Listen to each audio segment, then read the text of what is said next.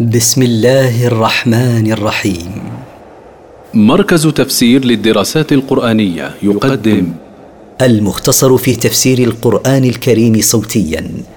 برعاية أوقاف نوره الملاحي. سورة الفيل مكية. من مقاصد السورة بيان قدرة الله وبطشه بالكائدين لبيته المحرم.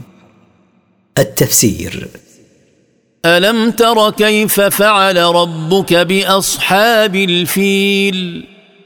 الم تعلم ايها الرسول كيف فعل ربك بابرهه واصحابه اصحاب الفيل حين ارادوا هدم الكعبه؟ الم يجعل كيدهم في تضليل؟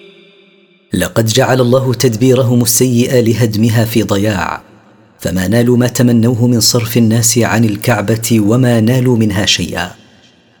وأرسل عليهم طيرا أبابيل.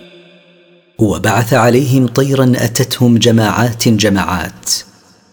ترميهم بحجارة من سجيل. ترميهم بحجارة من طين متحجر.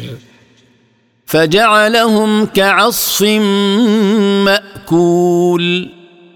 فجعلهم الله كورق زرع أكلته الدواب وداسته.